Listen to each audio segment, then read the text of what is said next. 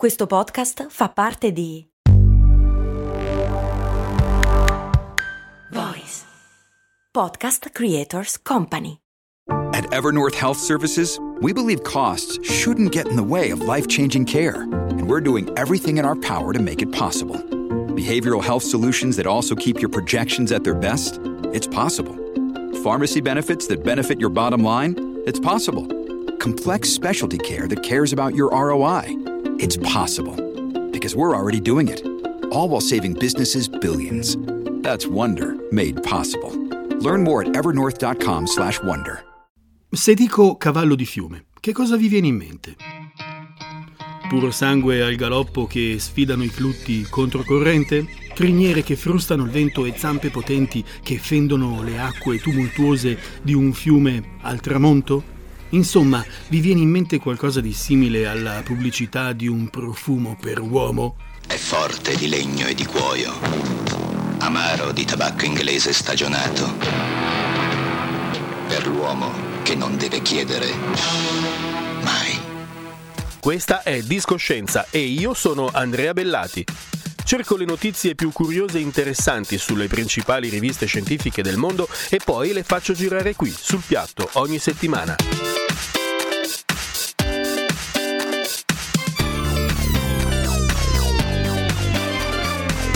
Discoscienza, la scienza suona bene. Suona bene.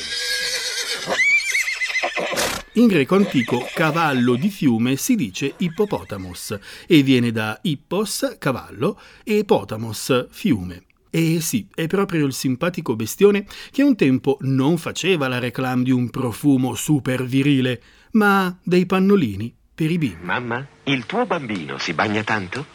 Sì. E vuoi dargli un pannolino più assorbente per il giorno?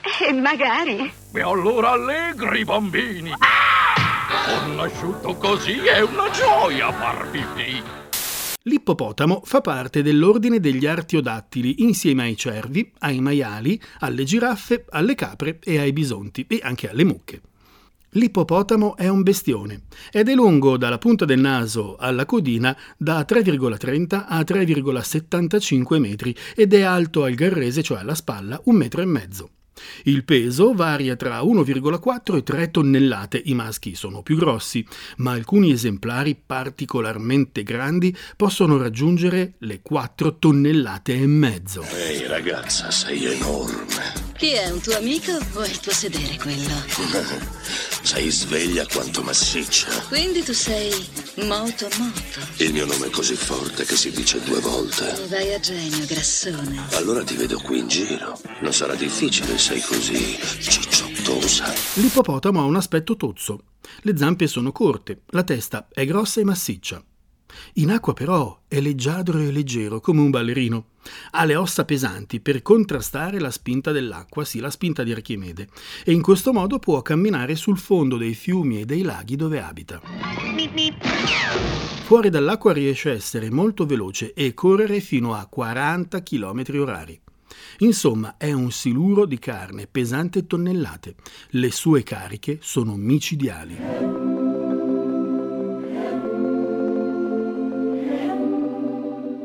Occhi, orecchie e narici sono sulla sommità della testa e tutti in linea.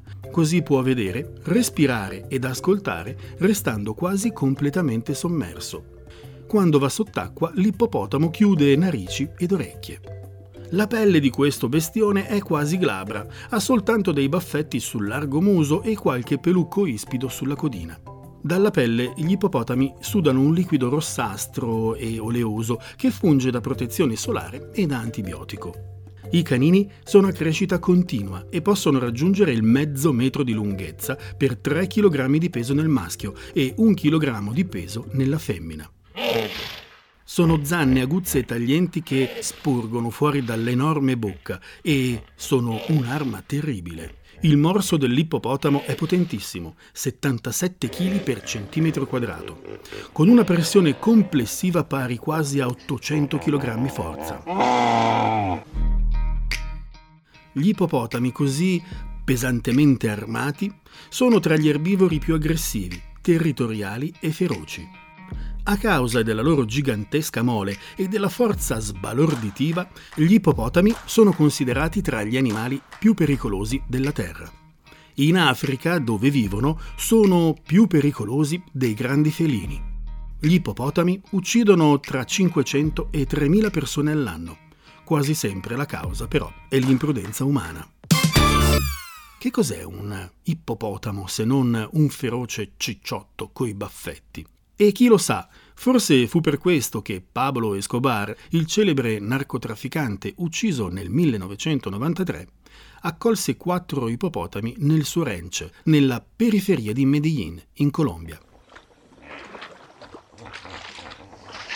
Hippopótamos. Ya los había visto antes.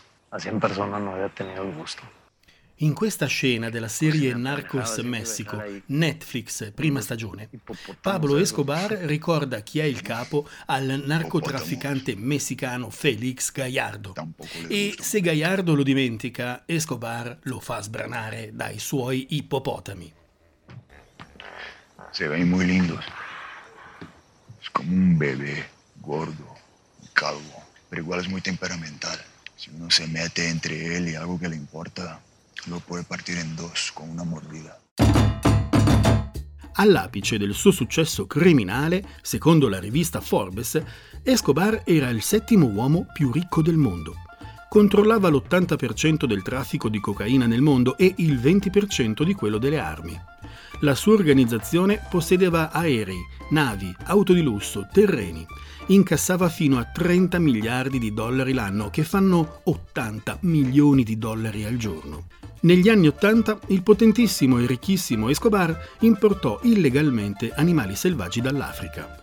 Giraffe, zebre, antilopi ed elefanti e 4 ippopotami, 3 femmine e un maschio. Alla morte di Escobar il ranch fu sequestrato e gli animali trasferiti. Tutti? No, tutti tranne gli ippopotami. E perché? Beh, perché intanto si erano riprodotti parecchio ed erano diventati decine, una mandria di ippopotami aggressivi, troppo pericolosi per affrontarli. E allora nulla, continuarono a razzolare per la tenuta e a riprodursi.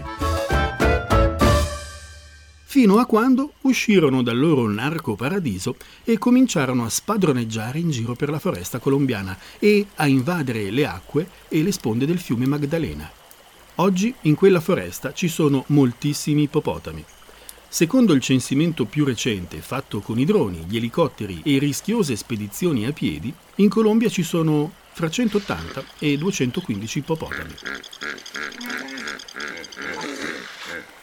Il fatto è che la foresta per gli ippopotami è un paradiso terrestre. La vegetazione abbondante offre cibo a sazietà. Gli ippopotami per questo raggiungono la maturità sessuale prima e fanno un sacco di piccoli. Infatti il 37% sono giovani, il che indica che gli animali si stanno riproducendo rapidamente.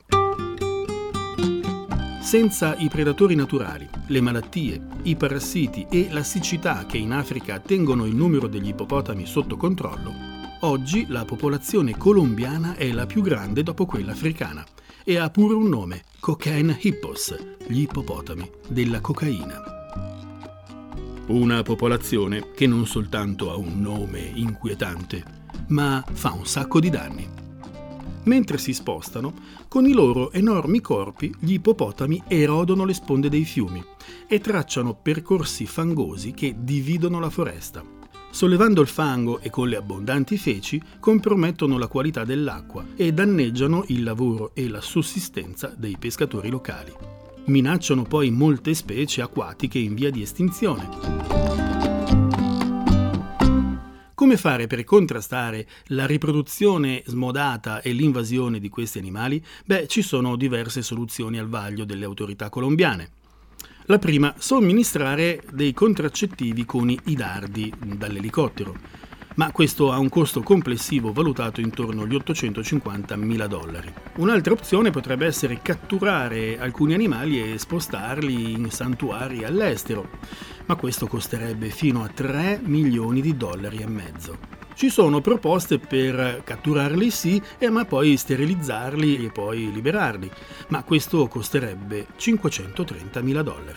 C'è una quarta opzione chiaramente, che è l'abbattimento, ma uno non è semplice perché vanno scovati all'interno della foresta, che benché questi siano animali grossi, insomma la foresta è bella fitta, e poi solleva diversi problemi etici. Gli ippopotami colombiani sono tecnicamente degli animali alloctoni, ossia degli alieni. Sono alieni sì, ma non nel senso che vengono da altri pianeti. Questi alieni vengono da altre parti di questo mondo. Le specie aliene o alloctone, appunto, sono quegli organismi, animali, piante, funghi e batteri, introdotti artificialmente in un ambiente nuovo. Ma perché sono stati introdotti? Beh, qualche specie è stata introdotta perché è buona da mangiare, altre perché sono belle e ornamentali. Qualche specie è arrivata perché è ritenuta utile, altre invece sono arrivate in modo accidentale, magari nascoste tra le merci, come la zanzara tigre. Quando si moltiplicano a dismisura e fanno danni, questi organismi si definiscono invasivi. Ma questo è un argomento che affronteremo in una prossima puntata. E per concludere, una curiosità. Quali sono i parenti più vicini agli ippopotami attualmente in vita? Maiali? Elefanti? Rinoceronti o bisonti? Oppure i cavalli, come credevano gli antichi greci? Nessuno tra tutti questi. L'analisi genetica indica che gli ippopotami avevano un antenato in comune con i cetacei, cioè balene, orche e delfini. Il nonno degli ippopotami e dei cetacei era un animale semiacquatico vissuto 50 milioni di anni fa ed era grande come un gatto. Per tutti quelli che come me considerano ancora l'ippopotamo come un simbolo dei pannolini indossati negli anni 70, ma anche per tutte le altre persone all'ascolto, Discoscienza vi augura una buona settimana, ci sentiamo alla prossima, ciao da Andrea Bellati. 7, 8 e 9 giugno 2024. Solo da Unieuro, un weekend che è già una finale. Sconto del 24% su TV, audio, informatica ed elettrodomestici. Unieuro. Spesa minima 299 euro, solo con Unieuro Club. Esclusioni in negozi online.